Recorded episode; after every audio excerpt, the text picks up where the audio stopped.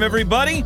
It is time for Apollos Watered, a podcast to saturate your faith with the things of God so that you might saturate your world with the good news of Jesus Christ. My name is Travis Michael Fleming, and I am your host. And today we have one of our Deep Conversations with my friend Scott Moreau. Actually, this is the second part of a two part conversation. And if you've not heard the first part yet, I would recommend going back and checking that out.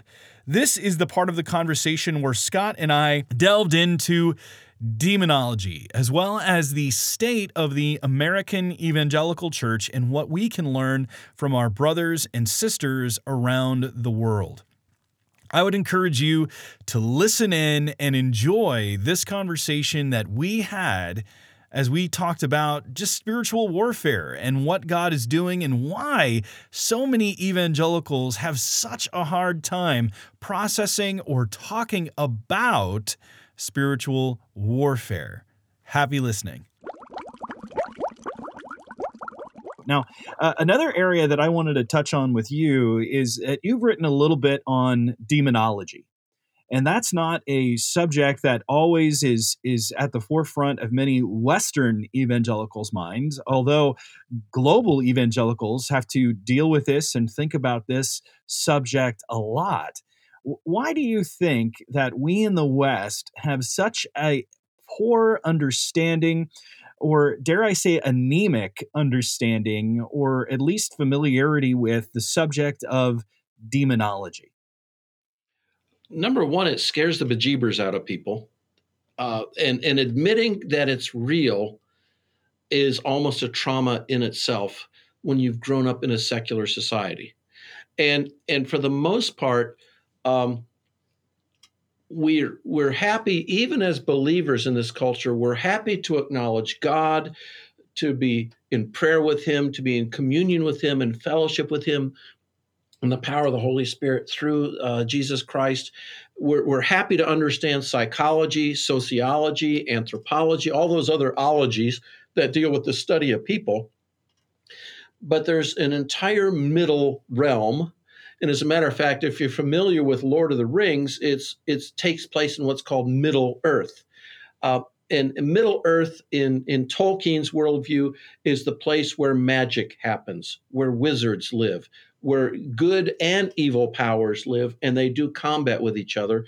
And, and one missiologist, perhaps the best missiologist from an evangelical perspective in the 20th century, his name was Paul Hiebert. He was an anthropologist by training, but he coined this term the flaw of the excluded middle. And that excluded middle is we leave this area of demons, angels out of our everyday discourse, even though if you ask, uh, as Newsweek did in the late 90s, have you ever had a direct experience of God? And over 90% of, of those surveyed as Americans said, yes, I have, at least once but it, it stays out of our conversation. I, I can tell you this at Wheaton, one of the things I always had to be careful with at a place like Wheaton is I don't want to be known as the demon guy. Because to the extent I am, that's an academic form of, of uh, death. Um, and I can I, I, can get put into a box, and so I tend to keep it lower key.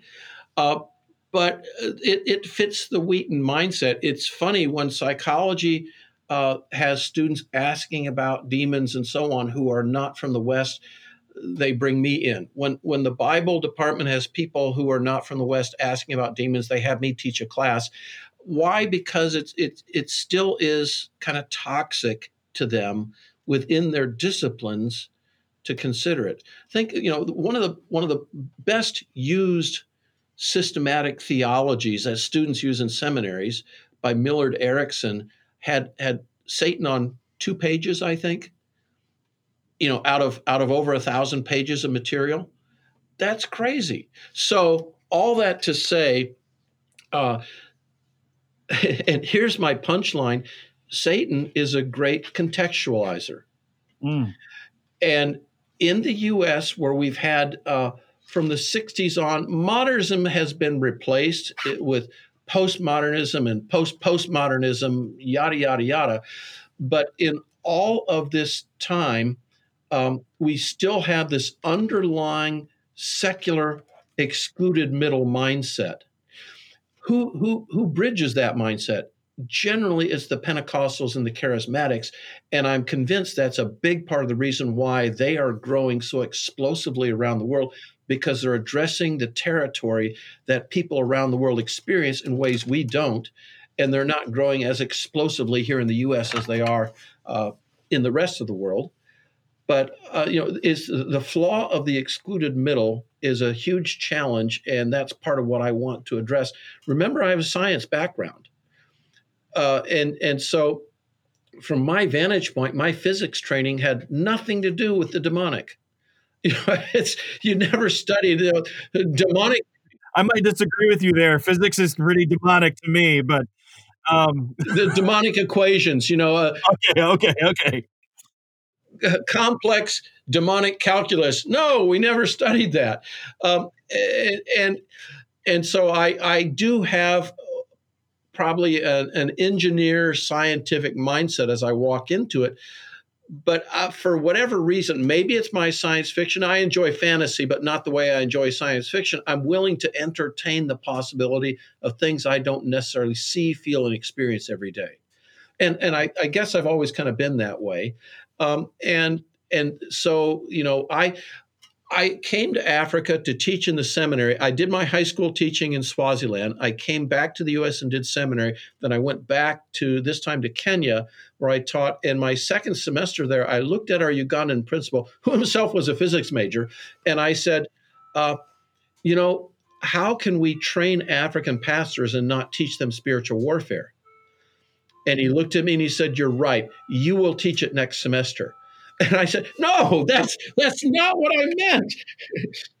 Why don't you teach it? And he said, No, I'm deciding. I'm the principal. You are going to teach. I said, Okay. And so that started my kind of academic framing. Uh, so I taught a course in, in what we call angelology, and it was angels and demons we wanted to look at the good guys as much as we looked at the bad guys. Um, and I began a learning curve. My, my students taught me as I taught them. I taught them uh, biblical passages, wrestling with them, understanding them, exegetical options. They taught me real life. Mm. And so it was a mutual learning experience, but that's what started me off. And then I came to Wheaton and I was thinking to myself, and I told my department chair my first year here, okay, good. I don't need to teach this course anymore. He said, no, that's one of the reasons we brought you here. We want you teaching this course. So, uh, okay, okay, I'm I'm stuck.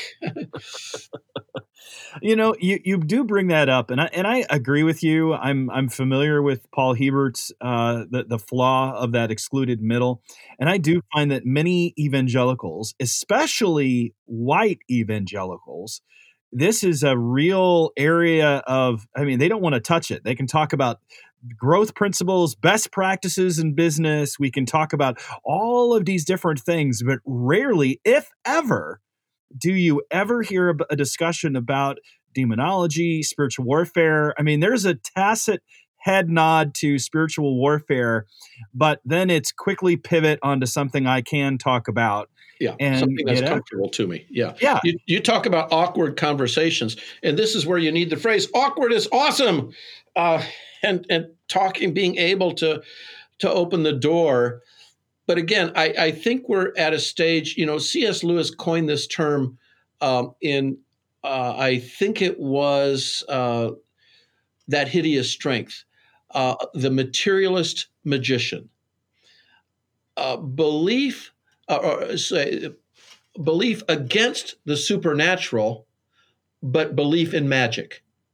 Think of, of the Marvel universe and, and the DC world these days. We're, we're training people through our Hollywood movies to be materialist magicians. Mm. And, and they know that's not real, but they want to say, What's my superpower? Mm-hmm. Um, and, and, and they want kind of both ends of the coin. And I think Lewis was prescient 70 years ago, arguing that this was one of Satan's ploys in England at the time, was to develop the materialist magician. denies supernatural reality of God, but acknowledges supernatural reality of power, but not demons or angels either. So it's this split, this bifurcated, this self contradictory um, worldview. And, and I'm seeing, at least from my vantage point, that that's part of the North American landscape right now, and no less so in the evangelical churches. But do you think that's changing with eh, the colorization that's going on of evangelicalism? Because you and I both know that most evangelicals are outside of the United States. You're seeing still the white nationalism aspect that's gone on within evangelicalism. But I'm just seeing with so many different ethnicities, so many different cultures, to me, if we are going to interact, if we are going to have a church that is truly global, let's say, and multi ethnic, yeah. representative yeah. of the nations, we have to bring and create a robust understanding of even uh, uh of demonology and spiritual warfare. Uh, do, oh, abso- do, you agree with that? Oh, absolutely, absolutely. But I would say that's that's one piece of the larger puzzle of why I think the white evangelical church is becoming increasingly marginalized in the global movement of the kingdom of God.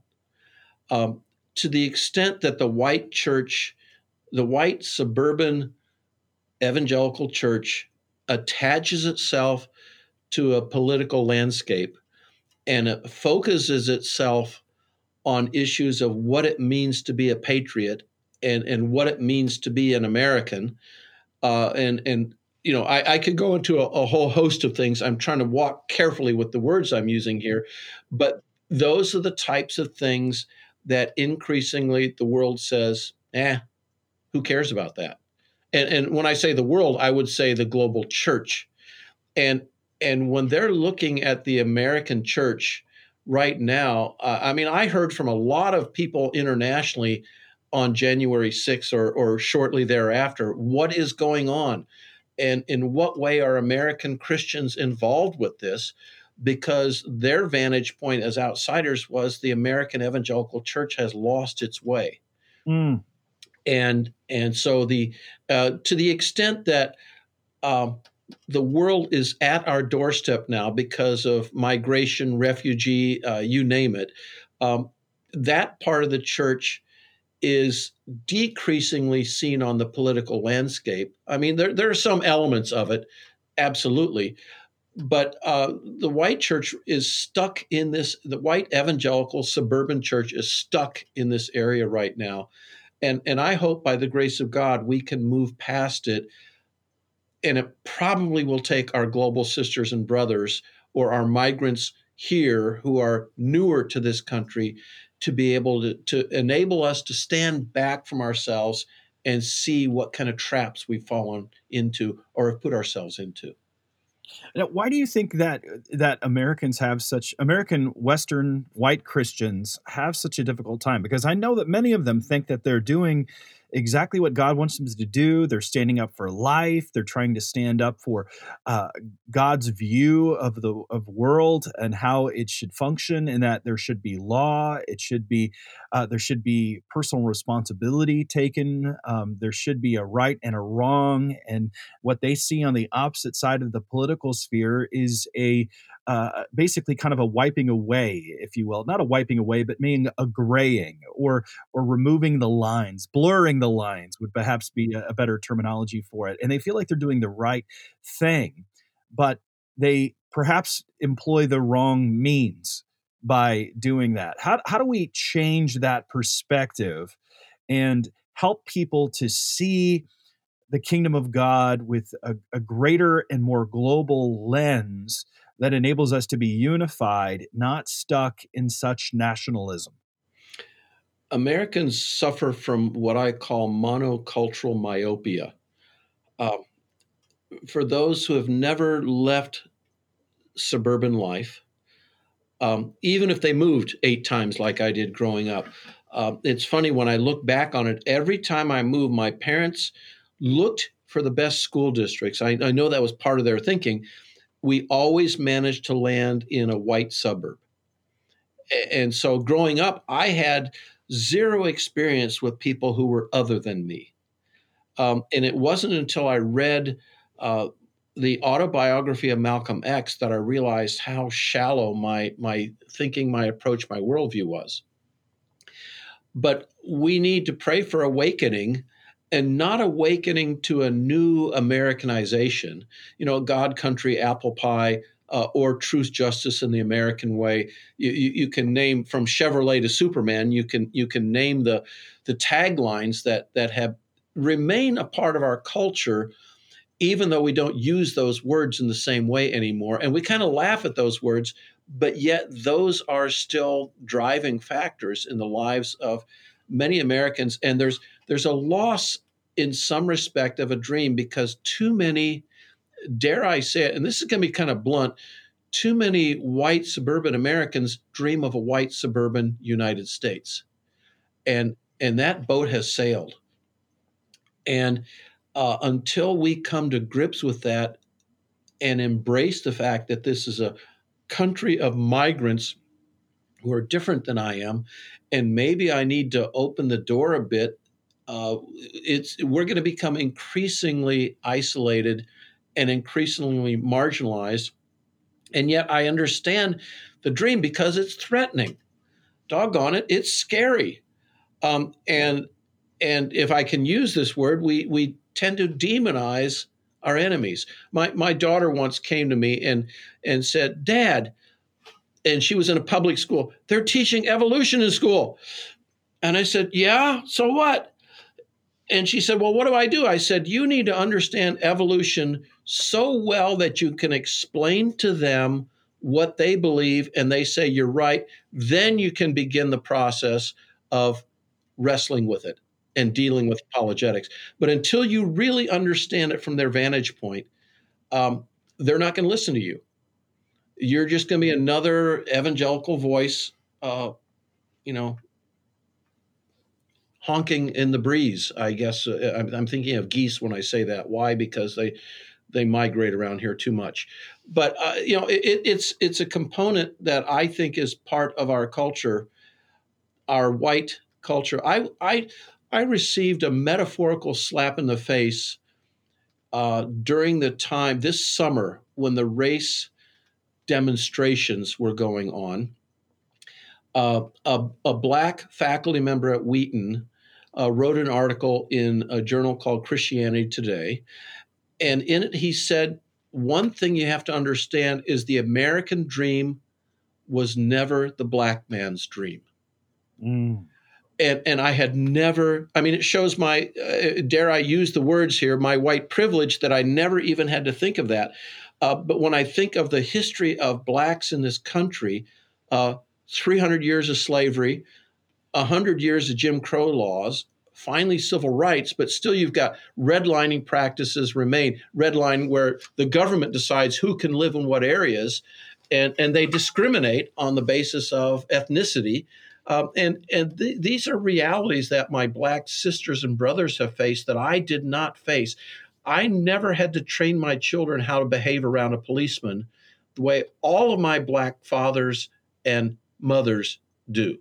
Mm. They're not mine, but all black mothers and fathers have to because their children don't see the police as a protector because that's what that's the world they grew up in and and part of the dynamic I, I, know i've gone astray here from what we were talking about but but when i think of the white american dream uh, i don't know how we get the church to let go of that because the american dream is not christ's dream mm. Well you uh, know i, I and there's overlap there's overlap but they're oh, not identical yeah uh, of course. And I, I, think what's happening is something that you already mentioned, where you said that the world is kind of leaving the white evangelical church behind. Now, again, I know that the white evangelical church has been really beat down as of late. Yeah. And, yeah. And I, and I recognize it's not just one person. Um, and there are people and they're good people in, in the white evangelical church. And I think personally, there's a lot of things that white evangelical evangelicalism has to offer the world. I'm a that, white evangelical. Yeah. and I go to a white evangelical church, even though we're becoming more and more multicultural as time goes by. And so, yeah, so we don't want to throw the baby out with the bathwater. We don't want to say that everything is evil, just like in any culture, there's the good, there's the bad. We want to affirm the good and support it and strengthen it. And, and what's bad is we want to correct and replace as best as we possibly can. You just but, did a uh, great definition of contextualization there, by the way. How so? Affirm what is good and and change what is not good. I, I, I knew it. My mother was wrong. I'm a genius. you literally, literally.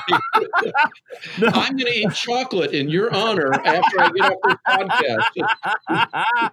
but I, I, do think that we do need to affirm the good, in, as you said, in any culture. But I do think that as the Western church in America, I, I think that the, the church is shifting. And I, I think that the the not that the era of the megachurch is over. Not by any means. Yeah, right. But I think that the future of the church is going to be smaller, much more multi ethnic. I think that th- there will be an, an, a uniting again of the gospel with uh, justice and understandings of justice that I think we in the West have separated that necessarily weren't there, and that our brothers and sisters in different parts of the world can help correct uh, for us as they come alongside. I'm going to push back a little bit on that because I don't think the church is necessarily going to get smaller. I, I think the mega churches are going to continue to thrive. Um, they will find a way, right? You know, and and in one sense, um, when you're part of a mega church, you are the world. Mm-hmm, and mm-hmm. I don't mean that globally, and I don't mean that ethnically, and I don't mean that linguistically, but that is your world. And when when you're part of that, then there's there's a comfort, there's an assurance, there's a, a type of solidarity that's that's an independent individualistic solidarity, but nonetheless a solidarity. And so I don't think they are going to go away. I, I, would love to see uh, a proliferation of smaller house type churches. Mm but that's and and they will continue to the extent that they exist they will be marginalized simply because the the larger movement we want big success stories. That's the american way. You know uh, we want bigger is better. And uh, think of what happens to the stock market when a company stops growing. Even if that company is healthy their stock loses value because we value growth that much. How much of that mindset infects the church Mm. Once well, we but, go ahead. No, no, I was going to say, but taking that mindset just to to to kind of react to that a little bit is and and just kind of I want to understand further as you're talking about that because I I do think that we are in love with the bigger is better, but yet I can drive down the street in my city and I can see these big giant church buildings that are albatrosses. They there's very small very small group of people in that church. They can't afford to keep it going.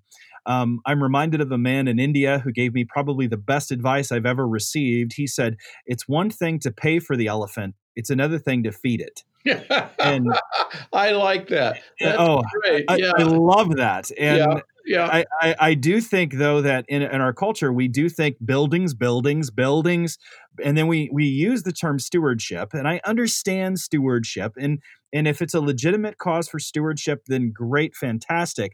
But I think that our culture is becoming a lot more like Europe.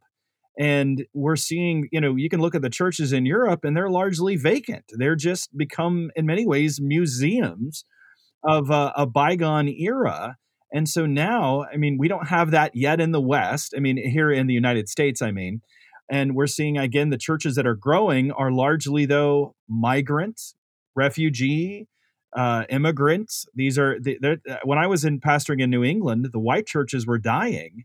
Yeah. But the yeah. growing churches were refugees and migrants and all those other things. So, how do we then change that mindset or do we because it seems that we are addicted to bigger is better but is there a corrective going on what about like what about covid is covid changing that because i know many pastors are fearful that people aren't going to come back once this quarantine is lifted they've gotten so used to hearing whoever they want to they can just stay in their pajamas having church or has has the culture shifted so much that is not it, it is not as advantageous to be a Christian any longer. And you can just leave church behind. I mean, how do you respond to those kind of things? Ryan Burge is a is a statistician who's a sociologist at Eastern Illinois University, and, and he notes that the evangelical churches have continued to grow even in the age of the nones. Uh, and the N O N E S. I, I know you knew what I meant, but some of the, the listeners might not. The, the age of people saying, I have zero religious affiliation. Mm. Um, and, and we're seeing this, but the loss, he argues, rightly so, has been not outside of the evangelical orbit, but more on the mainline side of churches than it has been on the evangelical side. I would say you're seeing those big empty buildings. My my guess, and you can correct me where I'm wrong, is that's more of an urban center than a suburban center. Because in the suburbs, I'm still seeing the big boxes and they're still working. And it and isn't it funny? Churches. Uh, I remember Mad Magazine in the 1980s. Uh, a cartoon. Somebody saying, uh, you know, it's isn't it amazing how churches and banks look so much alike? And the response was, well, of course, they're both houses of worship. Oh, and, oh, oh, oh, bam! My mic drop. yeah, and I, I would say the same thing now applies to, uh, you know, well, I don't go to, I go to Best Buy Community Church. Mm. I go to Walmart Community Church. Uh, churches have become multi-purpose centers but they sure do, uh, at least where I live, they sure do look a lot like big boxes. Uh, one church in, in Naperville was even called the Big Yellow Box because it was it was a yellowish color, um, and you know you, you, get the the best out of architecture when it's a box, but it's also a reminder uh, that businesses are boxes, and and to the extent that church models itself after business, we're, we're a far ways away from letting go of the big is better. And I agree with you that COVID offers a reset point. Uh, and none of us know what that reset will be. It's going to affect businesses who are now, you know, I mean, the, the word was five months in, hey, people like working at home. Uh, and the question is, uh, the business question is, is to be asked: Are you getting better work out of them when they're at home, uh, or or or is the work productivity really declining because they're at home? And if if the latter is the case, then businesses are going to want to bring people back into an office. If the former is the case, it seems that this is a reset time for a lot of the big businesses, and you wonder how that's going to impact the churches as well. I suspect you're going to see a, a, a surge when we're able to go back I, I'm I'm not a prophet by any stretch of the imagination because people want that connection, but I don't know if that surge is going to remain. And and to the extent that churches continue to provide the same online services in two years from now that they do now, um, I the, the, idea of virtual church is anathema to me. But uh, COVID has kind of forced us to do virtual church you know, it's a lot easier to get up at five to nine and go down and be cozy and watch an hour long church service than it is to go up and shovel the driveway as I had to this morning to get dressed, to, you know, to to clean off the car, to warm it up, to drive in the snow to go to church. You know, on a, on a day like today, if today was a Sunday, uh, our church normally would be empty. Now it will be virtually empty even if we were allowed to to meet there post COVID. But you're right, COVID offers a reset point and and we don't know what the reset's going to be. Um, you know, I, I, totally agree with you. And in talking with some pastor friends of mine, they've actually uh, some have obviously ceased uh, their services or meeting together, but um, I, am more aware of those. But the ones that I've been personally interacting with, they've they've kept the services going, and they've just been telling me how much their churches have grown. And ah, though, when, when, you yeah. when you when you probe down deep, though, you find that they've grown through those guys that closed the doors, like those guys that closed uh, the doors, yeah. the people were frustrated. And it's now they population shift. It, yeah. Exactly, because so many people are saying, "I'm so tired of this." Some are saying, "I want fellowship. I can't take it anymore." Others, it's much more of a political thing that they're they're so frustrated that people have capitulated in their minds. Uh, to the culture and something that they feel like is not as big as deal to them and their and again in their thought processes um, and even in the services that i've seen i mean some churches obviously are, are doing the masks and trying to do social distancing and obeying the, the government mandates others are saying we don't care and we're just we're taking the masks off and we're going to yeah. have fellowship and we're going to sing yeah, and we're going to sing, we're going to worship. We're going to be super spreaders, but we're not because God is going to protect us all. Yeah, and, and, and there's yeah some that see that, some that just don't care. It's yeah, it's just yeah. a crazy time. It's a huge spectrum, isn't it? Yeah. It is. It is. It's such a, a crazy time, and and I think with all of this stuff going on culturally, as well. We've seen, of course, the the, the racial protests and the uh, marches that have gone on due to injustice. We've seen, of course, all of the different things with COVID, and then you have everything going on politically. And uh, the question now is, how do we live in our world now? I mean, how do we represent Christ now? And it's it's my contention that our culture has shifted in such a way that we are in many ways Babylon. And I'm not talking about it politically. I'm trying I'm looking at it just our culture has so shifted that as you mentioned your daughter's learning evolution uh, uh, from years ago but now it's the whole transgender philosophy sexual identity very much. Yeah, very much and so. and how do we as christians because many can't withdraw. There are some that are saying you need to withdraw your kids, you need to homeschool. And I know many families that would love to, but they lack the training, they lack the money, they they have to work two jobs, they're doing everything that they can. And that's the world that they have to stay in. And I think it's my contention we have to learn how to navigate that world in such a way, in many ways, like Daniel did. I mean, Daniel had to be castrated. He had to to be in a pagan seminary, take a pagan name, and learn pagan history, and yet he thrived. And it's my contention that we can do the same as our culture continues to shift and change. In some ways, the shift is good from a multi-ethnic standpoint. Um, previous injustices need to be righted, be, need to be addressed and and fixed as much as we possibly can. And I also think that we need to be able to chart a pathway forward as the church to show the unity of Christ and the glory of Christ displayed in our unity. And so, uh, just all of those things that I know you kind of touched on with contextualization, we've talked about culture and demonology, and it's been a real wonderful conversation. I, I, have had a lot of fun, and I, have got two books uh, for that I, I think that you need to write. One is called, or at least an article, Satan, the Great Contextualizer, or Pimple Church. Let's pop it together. So those are all my... right, all right. Pimple Church. That, that's a catchy title. Yeah. but Purple Church, the the zitology of American evangelicalism.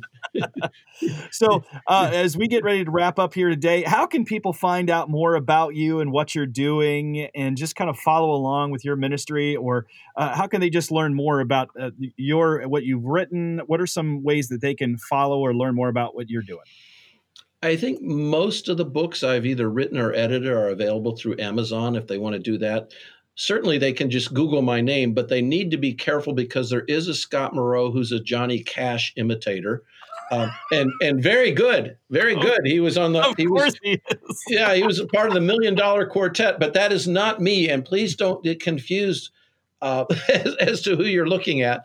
But if you if you Google me, you'll find out more about me than you ever wanted to know more than I wish was ever up online. But but that that's that's the way it goes these days, isn't it?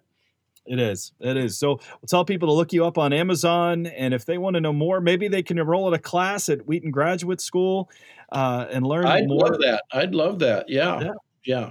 And so, uh, but I wanted to thank you again for coming on Apollos Watered. You've been a delight as a guest, and I look forward to continuing our conversation sometime in the future. Thank you. It was really fun for me as well too. I appreciate having the opportunity to be here. All right. Take care, Scott. You too. I hope you enjoyed that deep conversation. We talked about a lot of stuff whether it was demonology or the state of the Western evangelical church, as well as what church is going to look like post COVID. It was a lot of fun. Probably way too much fun to have in a conversation that is so deep. I also want to thank our sponsor for the show, Kathy Brothers of Keller Williams Innovate. If you're looking to buy or sell a home in the Chicagoland area, then you need to give Kathy Brothers a call. She comes with years of experience and loves people. She's trustworthy and really does care about her clients. I know because I am one of them. She's my agent. She met with us and learned what we were looking for, presented us with the best options, and helped us find what was right for us. And she didn't only help us purchase a home, but has regularly checked in to see how we are doing. She's attentive to your needs and style and comes alongside you to help you discover and find what is best for you. Give her a call or text today at 630 201 4664. That's Kathy Brothers of Keller Williams Innovate. Tell her Travis sent you. Well, that's it for today's episode, everyone. If this has helped you so that you can saturate your world, then hit that subscribe button, leave us a review, interact with us on our social media pages, and share this episode with other people so that they too may be able to water their world. Water your faith, water your world. This is Travis Michael Fleming signing off from Apollos Watered. Stay watered, everybody.